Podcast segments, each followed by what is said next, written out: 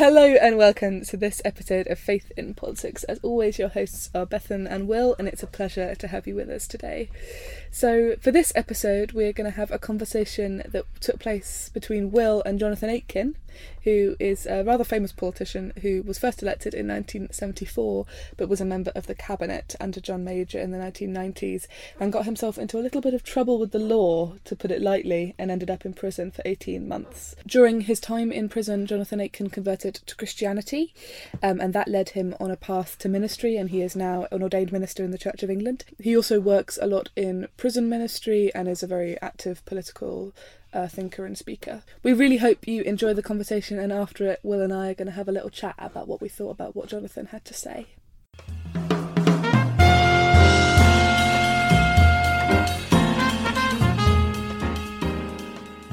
Jonathan, thank you so much for, for being with us today on Faith in Politics. It's a real uh, pleasure to, to have you with us. I wondered um, if you could start by taking us back to the Old Bailey in 1999. If you could uh, take us into the dock with you and and talk about uh, how you were feeling at that time. Well, in many ways, it was the worst day of my life, but there were surprisingly positive moments about it. And there was a note of comedy right at the beginning when I was I arrived early at the Old Bailey, which defendants are to, advised to do, uh, and a kindly court warder uh, took me into court number one of the Old Bailey, which is a famous historic court. And he was obviously a kindly man who'd been racking his brains to try and think of something pleasant to say to me on what was for me a very unpleasant occasion. And he said, to do this, he turned himself into a touchy feely tourist guide and he said, uh, Morning, Mr. Aitken. Welcome to the Old Bailey. Do you realise you're in the most famous court in the world? Anyway, I eventually was in that dock, not for very long, because I had already pleaded guilty. I was expecting to receive a prison sentence, and the judge said words to the effect, uh, last thing, you will serve 18 months imprisonment, take him down. And I then had just a chance to blow a kiss to my four teenage children and my 89 year old mother sitting a few feet away from me in the well of the court. And then I headed down, down, down the subterranean depths of the Bailey, where pretty quickly I was put in handcuffs and led out on a chain to a prison van which set off for Her Majesty's Prison Belmarsh in South London. Mm. Amidst the noise in prison, um, faith suddenly um, became a much more important part of your life. And, and I wonder if you could talk a little bit about uh, where God was in your life before prison and where God was during during your time in, in prison and, and whether there's a moment that you can pinpoint or whether it was a more gradual process. Well, before I got into trouble, um, I think I was at best a sort of half Christian. I now think that's about as useful as being half pregnant, but at the time I thought it was quite all right to sort of go to church occasionally, pay lip service to Christ's teachings, but not really to bother to observe them once I got out of church. And uh, of course, um, that was all wrong, uh, but I didn't think it was all wrong. Uh, and um, if I had ever been asked, which occasionally um, politicians do get asked at election time, they would ask, Are you a Christian? Or I'd have thought secretly, what a cheesy question that is. Um, and they might then have gone on, as sometimes they do when religious groups come to you, um, do you have a relationship with Jesus Christ? And I'd have thought, even worse, this is an even worse question. But if I thought about it, I think I had a, did have a sort of relationship. Um, it was not wholly useless. Um, for example, rather like my bank manager in the country town where I used to grow up, when bank managers were real people instead of people, call centres in Bangladesh. I, um, for a start, knew that the bank manager stroke God existed, step in the right direction. I used to think he was important enough to be visited in his premises every so often just to be respectful. Another step in the right direction. Um, but I think all this time I used to think um, maybe he could be useful to me one day if I, he could provide a little uh, credit uh, if I overspent on the spiritual or moral credit card. Um, and but above all, I thought, um, you know, this was all about me, and all the time I also thought that I was really in charge of the account, and it wasn't really till I started to rethink my whole life in the aftermath of a pretty dramatic crash. I sometimes say I went through defeat, disgrace, divorce, bankruptcy, and jail. It's a pretty good royal flush of crises by anybody's standards. But it does, of course, if you're sensible and sensitive, which I hope I was, you do get to a point where you want to start really to ask yourself some quite searching questions. Where did I really go wrong? Where did I lose my moral and spiritual moorings? Um, why did I neglect uh, the teachings that I'd taken in and believed in uh, as a uh, adolescent and young man? And that was a useful process, uh, quite a, a searing process, and I suppose you'd call it the process of repentance. But I can't really point to a dramatic moment on the road to Damascus when there was a blinding flash of light and hallelujah from that moment onwards I was a Christian. With me it was much more of a bumpy ride of a journey stumbling, falling, sinning, backsliding, doubting, saying, Am I becoming a sort of religious lunatic just because I'm in trouble? Mm. Foxhole conversion.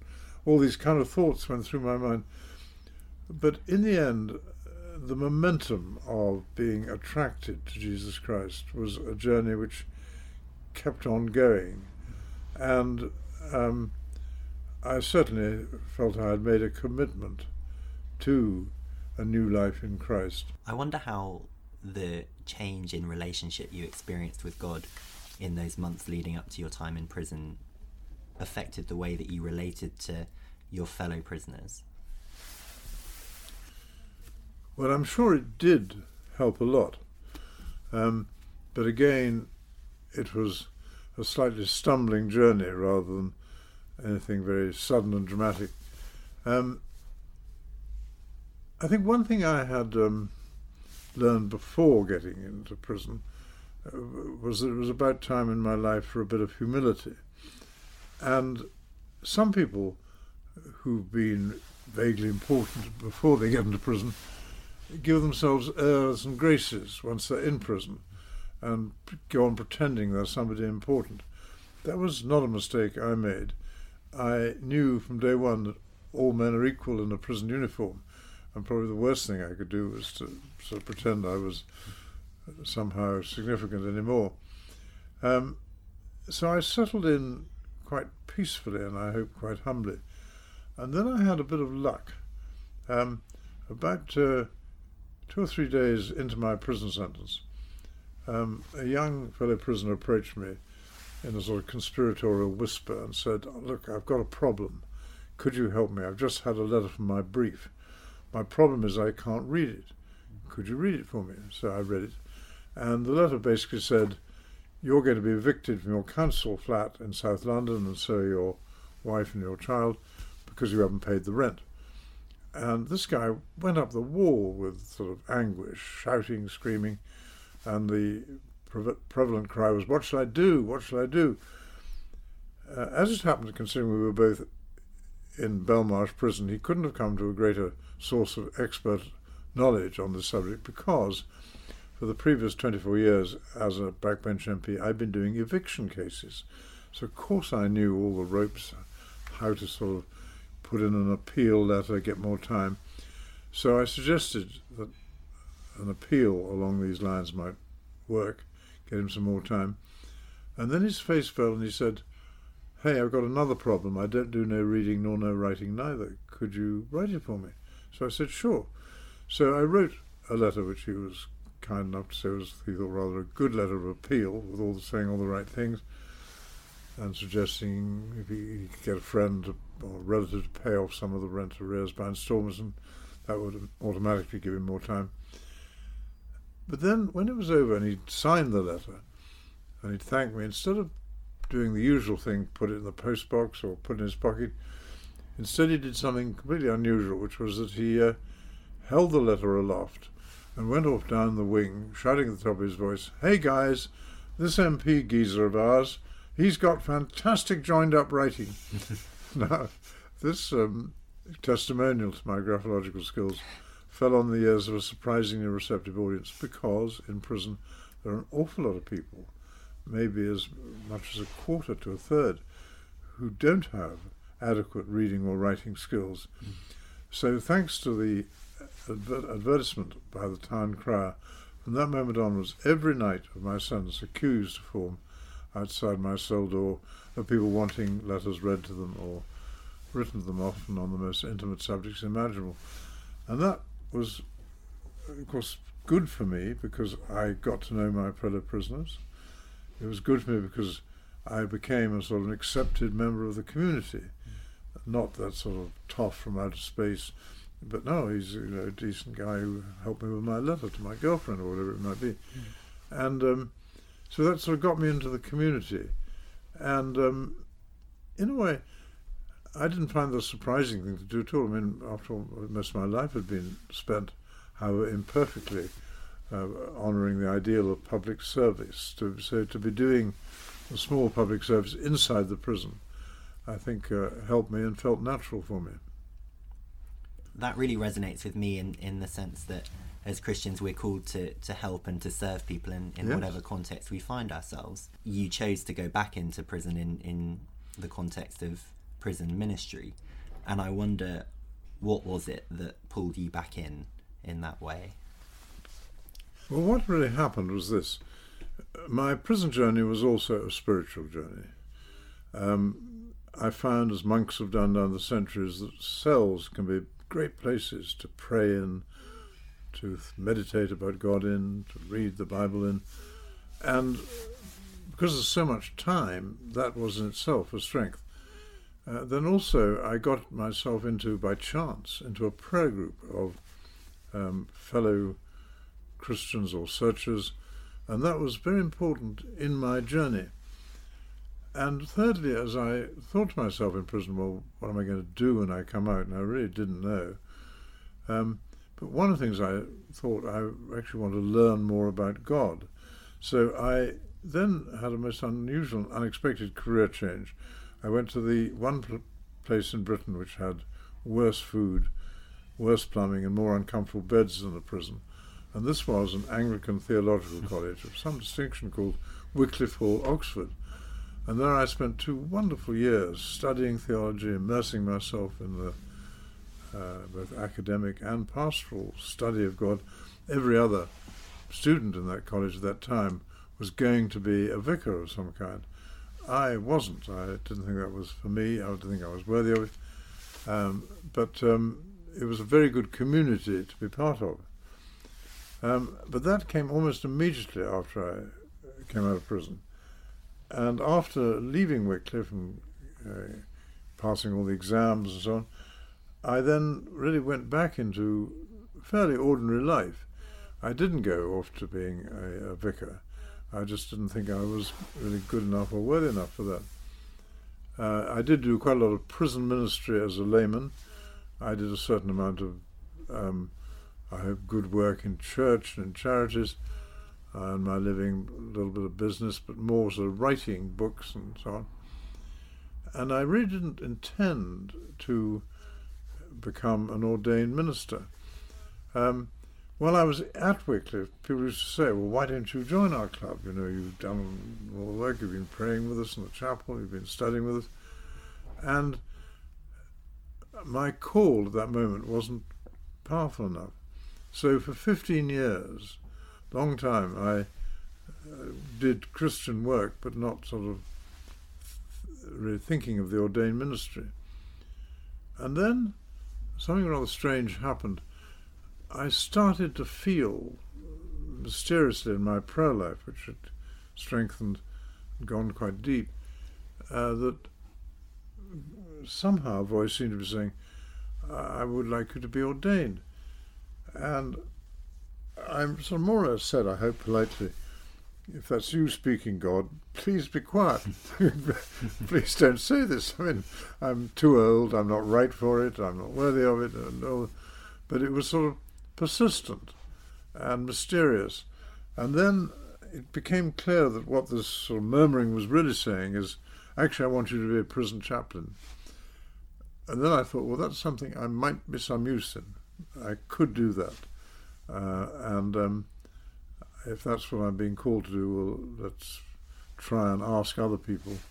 And I went on quite a uh, an exhaustive journey of discernment, being interviewed by various people, and then I was ordained uh, approximately ten months ago. There's that old saying, isn't there, that that when God calls us, He also equips us, and I have no doubt that your time in, in prison will have uh, made you a, a better minister in, in prisons than you would have been otherwise. I'm sure that is true.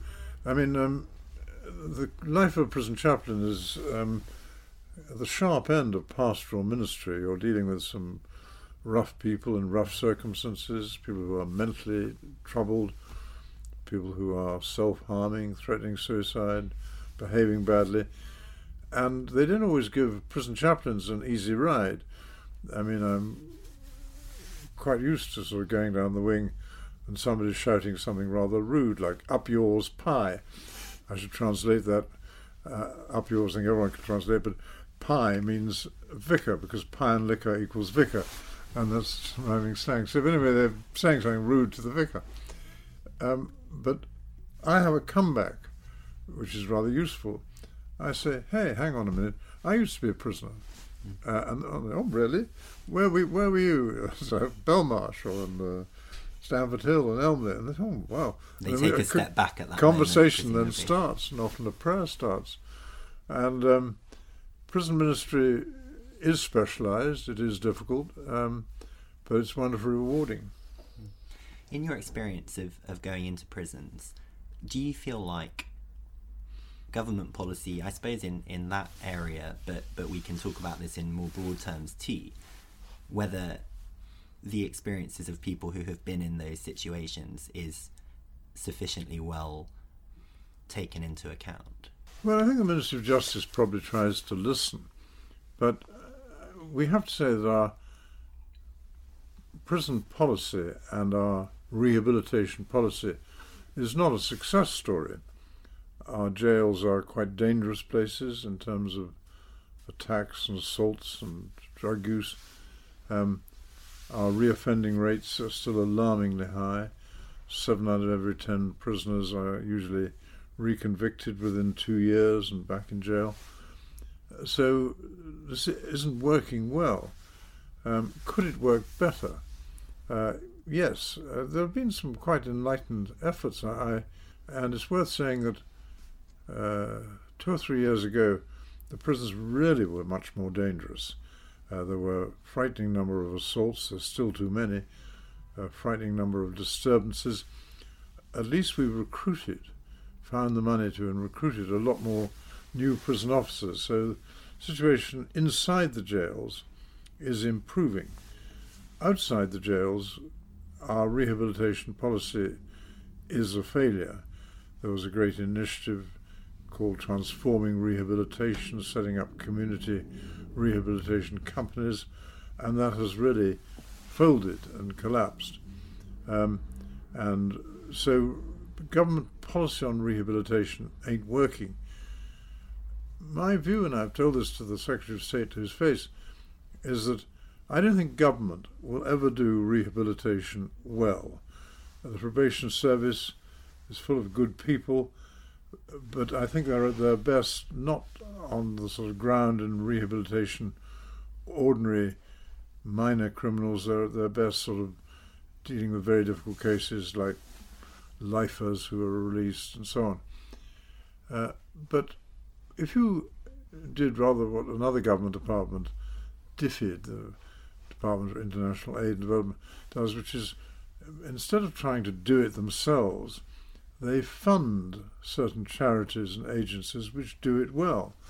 And I'd say that the Minister of Justice should stop trying to do rehabilitation itself on the grounds the gentleman in Whitehall knows best. Usually he doesn't.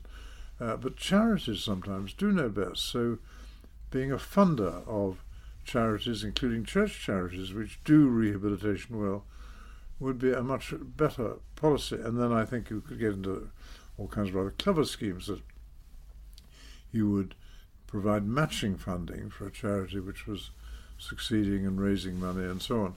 So I think we need some rethinking, creative rethinking on the whole area, particularly of rehabilitation ministry, and I'm involved in this to a certain extent. I think uh, the church, in its broadest sense, or churches plural, have actually failed quite badly in the world of reaching out to both those who have suffered from crime and from those who have committed crimes and come out of prison. Rehabilitation is, on the whole, not really high on the agenda of most churches. Um, and yet there's quite a lot more we could quietly do. Um, I'm not expecting every church to immediately put out a banner saying, come in, ex convicts, and yet that's what we should do, subject to all the usual qualifications about safeguarding. I mean, uh, Jesus reached out to everybody, including the lowest of the low, and I think churches aren't as energetic in that front. And if one doubts this, uh, just ask your local church do you have a prison ministry or a rehabilitation ministry at all? Do you even pray for prisons, prison officers regularly? Uh, have you ever thought of um, trying to welcome an ex offender into the congregation? And the answers are not that good. There are some churches do a lot. Well, I think one of the things in the age of the um, uh, mobile phone and Facebook and so on is that we seem to have less of the human touch and too much of the kind of technological touch. And I think churches are places where still the human touch can really work. You can welcome people in, um, make them feel as though they're part of the community, find them something to do which is useful. Um, and uh, I know some very good churches in this field, and the churches where I'm in curate is doing some good things in this area. But not enough churches are keen to or are interested in it, and yet um, Jesus' own teachings on this subject are so, so clear. One of the uh, phenomenons in, in British politics over the last few decades has been the increasing decline in, in trust in our public institutions. And I know how contrite you've been about um, the mistakes you made. What I wonder is the extent to which the conduct of politicians who have been less willing to apologize or, or less willing to be accountable for what they've done the extent to which you feel that that has contributed to that decline in in respect for parliament as an institution and, and for politics as a as a system I incline towards the view that Parliament is fairly representative of the general population. There are uh, some sort of saloon bar idiots, uh, there are some clever people, there's some people of great honour and integrity. There are also people who let the side down, as I did. There are people who cheat on their expenses in Parliament, as there are in the outside world. Uh, but they are fairly representative. And I think they've, uh, the engines of publicity have highlighted the failings of politicians, and rightly so, because if you're in a position of trust and you violate that trust, um, the media and the public are right to come down harder on you. I think the failings of Parliament go a bit deeper than just a few, and there still are comparatively few people who transgress the rules or the laws in various ways. In my view, the big change in parliamentary life is that when I was elected to Parliament in the very early 70s, Parliament was still full of people who had done a lot of things with their lives before coming into Parliament. There must have been something like 60 or 70 people still in that Parliament who had fought with some distinction in World War II, like Denis Healey, who'd been a beachmaster at Anzio. There were Ted Heath, who'd been there were a couple of VCs tucked away on the back benches. There were lots of people who'd been successful businessmen, lawyers in their profession, and then gone into Parliament. Um, we then, as a nation, got rather excited about something called um, members' interests. And there was a register of members' interests, and the view started to be shaped that members shouldn't have any inside, outside interests at all, and they rather dried up. Uh, as a result, a lot of those very good people who had still got family businesses or still were practicing lawyers or whatever it was, they drifted away. Instead, you've got a sort of professional class of politicians who've done nothing in their lives except be researchers, advisors, consultants. Uh, then they become a top aide to a minister, and they haven't done anything else. And I think that's where the weakness in today's system really springs from. I would have been post prison a much better politician. First of all, uh, there were a lot of people who I got to know in and around prison who I probably wouldn't have given the time of day to. Um, I mean, I was not the kind of Tory MP I hope who would ever have said, lock him up and throw away the key. But still, um, I think I had, uh, as many respectable people tend to do, a tendency to look down on those who had failed, gone to prison. I, I, I haven't gone soft on crime just because I've been to prison, but I now have much better understanding of the causes of crime. When I was writing those letters in prison, I always used to ask people what their life story was, and I was astonished about the high percentage of people who had spent most of their childhood and adolescence in care and practically nobody had ever said to them, you know, son, I love you, or well done. And so it's not surprising that they felt that, uh, alienated from a lot of society and its moral rules because they simply hadn't been brought up in a loving or caring way. So I think my own horizons were hugely broadened by going into prison. I hope that my attitudes um, uh, would have uh, changed, um, become more compassionate, more understanding. Um, I understand the underdog much better. Uh, so, um, yes, I think it's an improvement, of course. Prison is good for politicians. I wonder how you would encourage our listeners to make a difference in their own context, whatever that might be. How can how can they channel their faith in a way that makes a very positive contribution? Well, first of all, public service is a great vocation um, and a great calling. So, to anybody who's thinking of becoming an elected councillor, an elected MP, I'd hugely encourage Christians to go down that road. I think churches should first of all pray for, for those who are in government service or parliamentary service. Secondly, they should get into the arena and participate uh, go uh, to public meetings, go to MP surgeries, participate. I mean, this is wonderfully democratic countries still with endless opportunities to make your voice heard. Thank you so much for okay. joining us today. We've been really blessed by, by your time and your insights.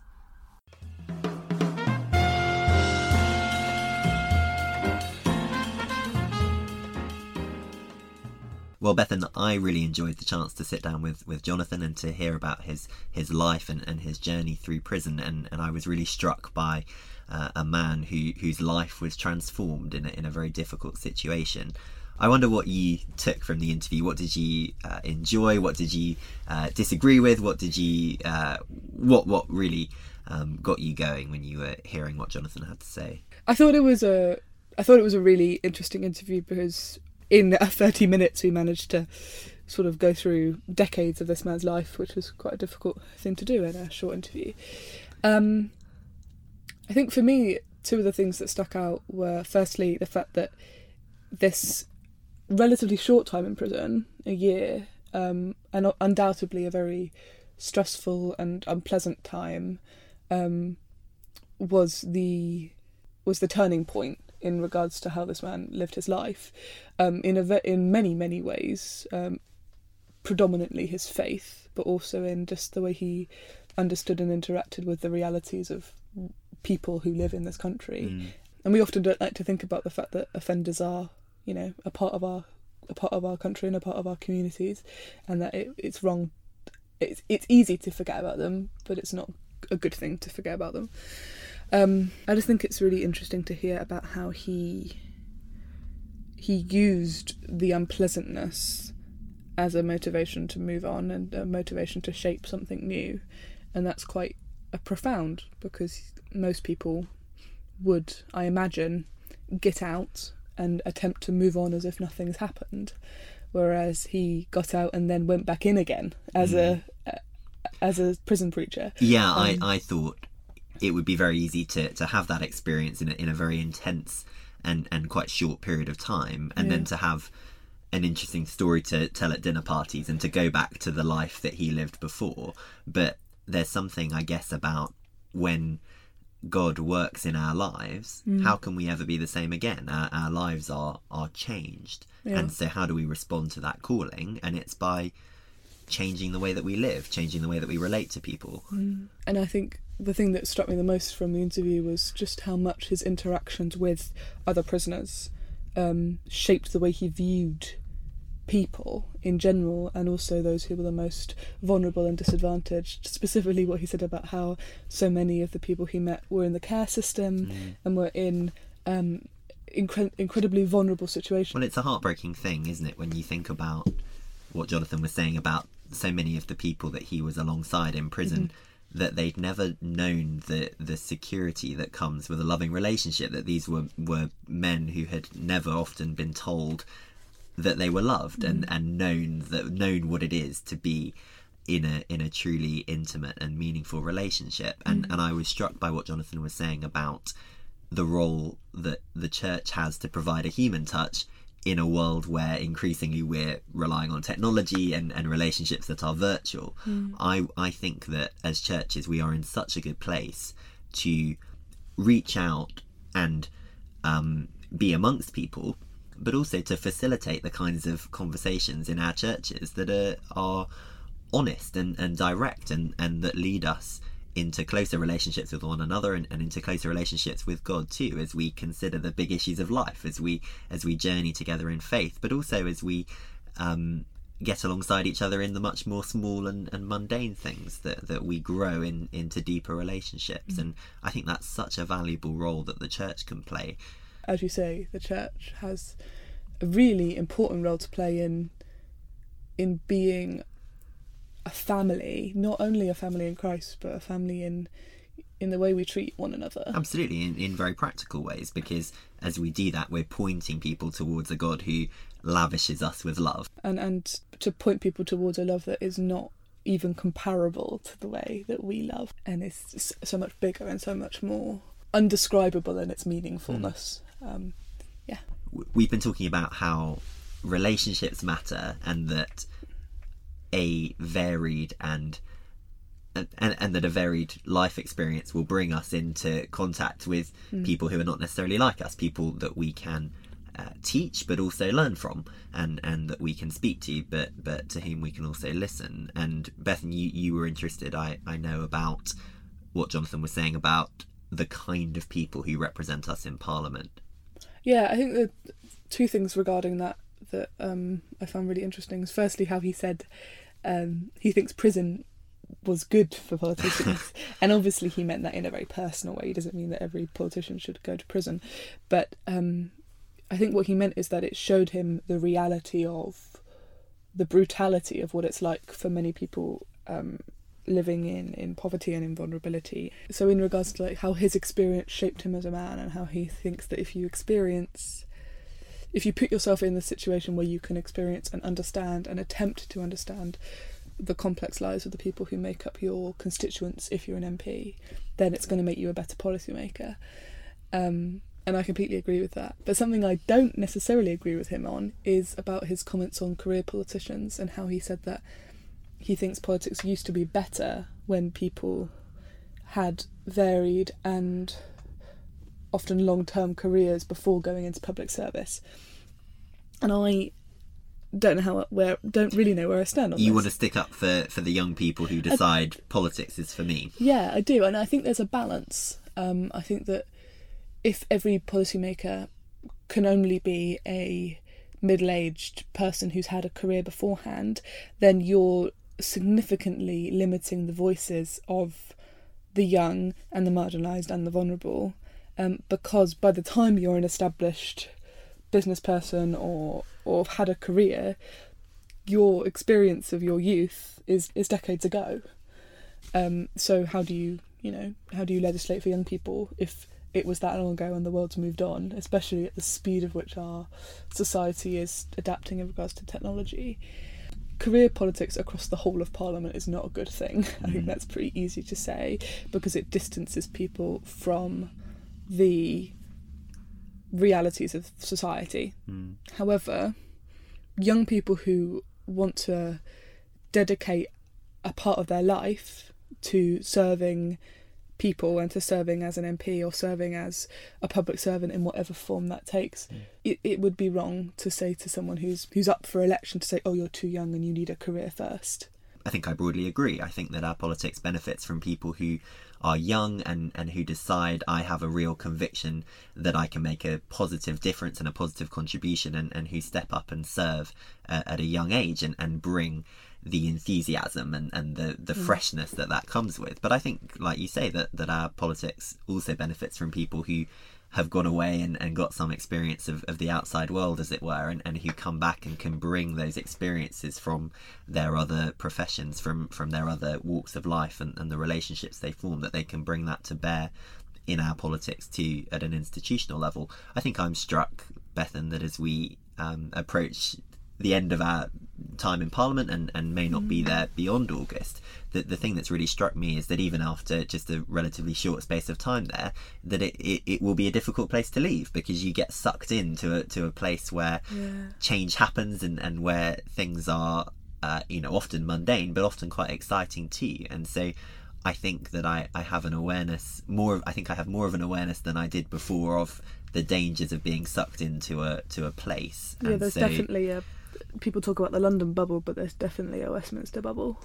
and that's where we have the question of whether our MPs are out of touch and and Yeah. actually we talk about privilege and we talk about um, the the positions that our MPs occupy and, and the the bubbles that our our MPs are in but actually MPs aren't necessarily out of touch on that basis it's about the effort that they make to um, reach out and when they go back to their constituencies how how far are they engaging? How far are they listening? How far are they taking the voices that are that are speaking to them often telling them different things? But how as an MP do you channel that and and use it in a way that um, represents your constituents well? But also, how do you reach out to the people who aren't writing to you? Mm. I think that there's a, a- something I've been thinking about a lot recently is the fact that it's this particular type of person who's going to attempt to contact their MP. They're going to be at least a little bit politically engaged. They're going to be aware that that matters and that that can make a difference. I would say that's only a small proportion of people of MPs' constituencies. So, how do you, as an MP who's al- who's been elected to represent people, reach out to the people who wouldn't normally come to you? And um, I think specifically for me, I think specifically children. I think that's a really big thing is that children see their and and school children of um, secondary school age specifically feel that they can be listened to because from an um, from a democratic perspective they can't be. They're not old enough. Um, and if you want to make us make a generation of civically minded, politically aware people, you have to start with young people, um, and you have to move out of the bubbles of people who are writing to you, and move into situations that maybe make you feel really uncomfortable. Um, and I don't know if MPs are doing that. I think what Jonathan said about being able to understand the underdog on the basis of his experiences resonated with me enormously. And I think that as Christians who are engaged in politics, whether we're uh, representing people in an institution or whether we're we're just on our own or as part of organisations trying to work out what our faith encourages us to do, what it calls us to do, what it compels us to do, that we have um, a wonderful opportunity to listen and and to notice where God is working through difficulty and through change and through our experiences. And I, I think I'm I'm very grateful to Jonathan for reminding us of that during our interview. Yeah, absolutely. He was really. I love the fact that he took the unpleasantness of it and made it into something positive, and he didn't just walk out of prison and think, "Oh, that's a part of my life that's done with now."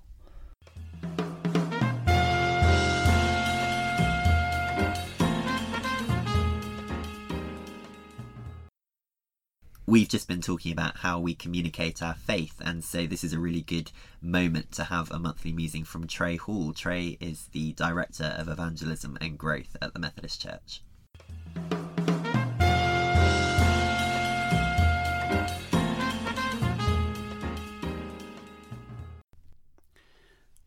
When I was a young minister, um, my bishop, I'm a United Methodist, so we have bishops who send us places to serve. And so I was sent to a church on the north side of Chicago. And my job was with them to discern whether they would uh, shut their doors in a few years or find a new mission in the future. And that was our job together. It was a it was an amazing time, and part of our discernment um, was joining a neighborhood organization of other churches, other um, houses of religion, mosques and synagogues secular partners, other organizations that were seeking the collective uh, common good of the community. And, and part of that neighborhood organization was a chance for me to go on a five day community organizing uh, leadership academy or leadership institute. It was amazing. Community organizing, just quickly, is is uh, a set of practices and understandings about how power works in a community, and it it, it believes that uh, real social change happens when um, different individuals and different groups in a community share their stories, find common values, a common passion, and, and build power uh, among themselves, with themselves, to engage the, the powers that be, uh, elected officials, the legislature, etc. Um, so for more on community organizing, you can go to Citizens UK and read all about it. But I was there at this at this training, this five day training, and um, I remember the trainer, a, guy, a, Catholic guy called Mike Gecan, who was uh, talking about there were lots of young young clergy there, young ministers from lots of different denominations, and he was talking about how in so many denominations and so many churches and organizations, the young folks come in with so much passion and so much hope and so much will for change. And he sees over and over again how uh, within a couple of years they are totally burned out. The institution has placed quote bureaucratic demands on them that they that, that drains their energy.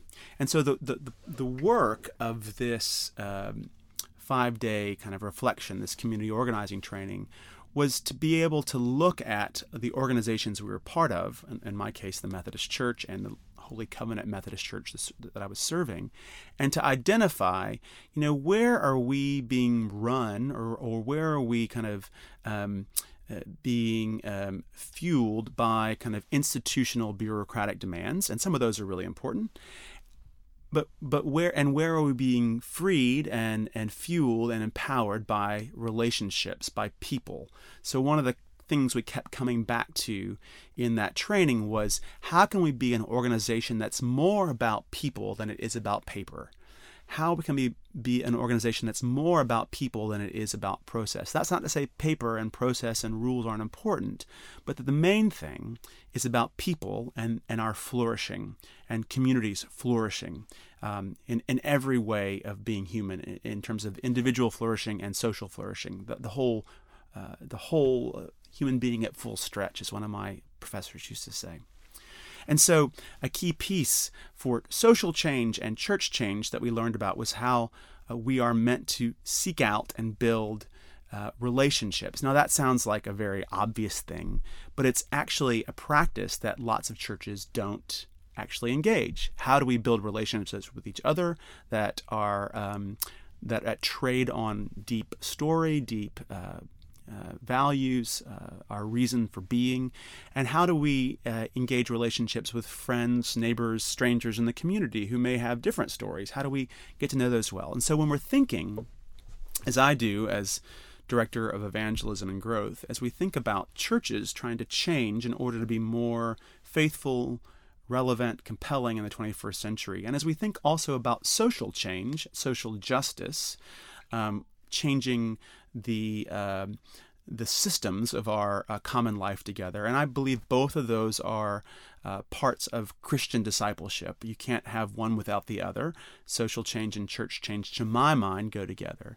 Um, a practice in both of those is this deep, deep um, uh, formation of relationships. So, one story.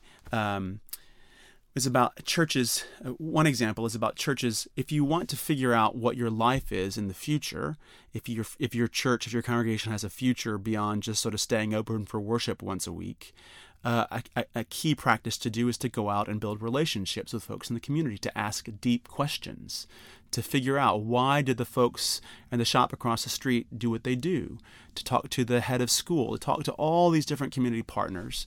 And I don't mean that just in a general way, but to actually go out and sit down for coffee with with these leaders and to talk and to share and to listen to them, but also to share deeply of yourselves.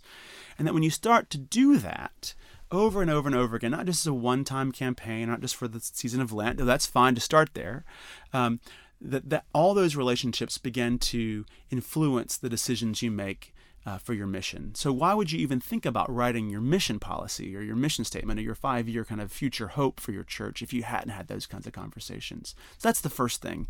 Uh, it helps this relationality, helps the church understand what it's for, what it's about. Um, and I could tell you loads and loads of stories. And if we had if we had a 15 minute podca- podcast, I would. But the second thing is that same um, practice uh, or skill, and it's it's both a, it's a, it is a skill, but it's also an art of of of, relation, of relationally engaging. It, that same practice is the one I think we bring to the most effective social change when it comes to being in con- in contact with our elected officials. So um, I think JPIT has a Meet Your MP kind of campaign, which I think is fantastic. Um, what would it look like, not just for the minister or the lay worker to ring up and say to the MP, Can I come in and talk for 15 minutes? but to think about the church as being in relationship with that MP, not just its representative, but the whole church. So, what would it look like after you or as you are figuring out your mission? This is what we're for in this community to make an appointment with your MP and to take five or six people into the MP's office and let the MP expound upon her or his or their kind of vision for the neighborhood, their locality, their, their constituency, but then also to share this is our hope and to begin to develop that relationship. Now, this this can happen. Uh, this happens most beautifully when it's done over time with a commitment to consistency. So you start by having a, a meeting uh, in the office, but then you keep going back. And you come back with things that you've said to the MP that you'll be responsible for. So you come back to respond to the MP to let them know how you've been faithful on your part. But you also come back to hold the MP accountable to what he or she said that they would do.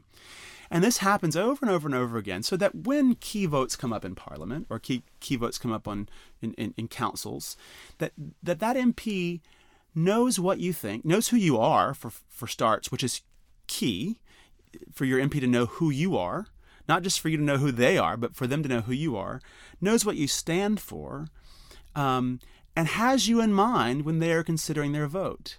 So um, it's common for us to think about writing our MP when we want them to vote a certain way, which is fabulous. But what would it look like over time to have such a, a public committed relationship with your MP that they were calling you as the church to find out what you believed about XYZ before they voted. So it wasn't just the MP has the power and it flows to you if you're lucky. It's the church has the power because it lives in that neighborhood with all those different people and says, "No, this is what our vision is." So there's a there's a mutual accountability there. Let me tell you just one quick story about a church in Chicago that I pastored. It's a little bit of a di- different political system, but the same principles hold.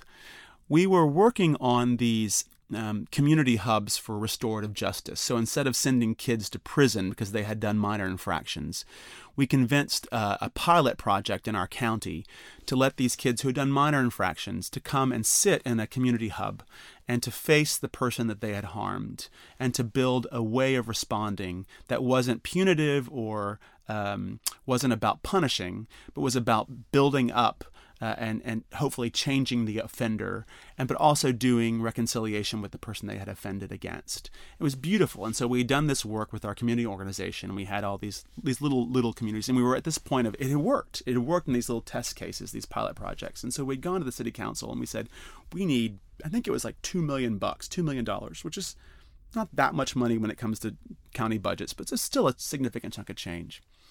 And we had been meeting with the chair of the committee on and off for years, and he was supportive of it in his office when we went to meet with him.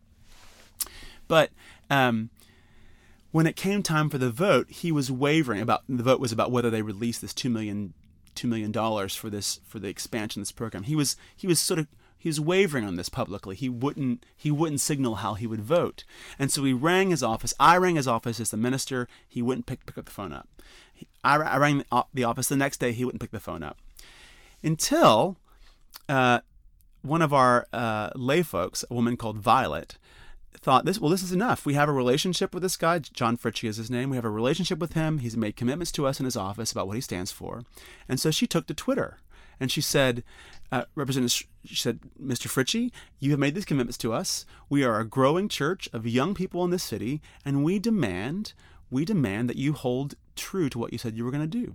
Well it really really angered him because we had called him out politically and publicly but the next day he voted the right way in committee, and then came back to us like we were old friends, right? So this is this is an example of a church that that probably would not have happened if we hadn't already had a relationship with him. But because he knew that we were people of, of spiritual power in the community and political power, he changed, perhaps, changed the way he was going to vote because we held him accountable. Now there'd be times when he'd come back to us and hold us accountable, and that's that's how it works in a in a political system where there's freedom. But um, these are these are two of the things I think that happen when we lean into relationships. Very different from the church sitting up in its in its in its church building and um, preaching great sermons about justice. This is actually practicing it. And it turns out it's a lot of fun. It turns out it grows the church. And uh, most importantly, uh, it changes the community for health, for justice, and for the common good.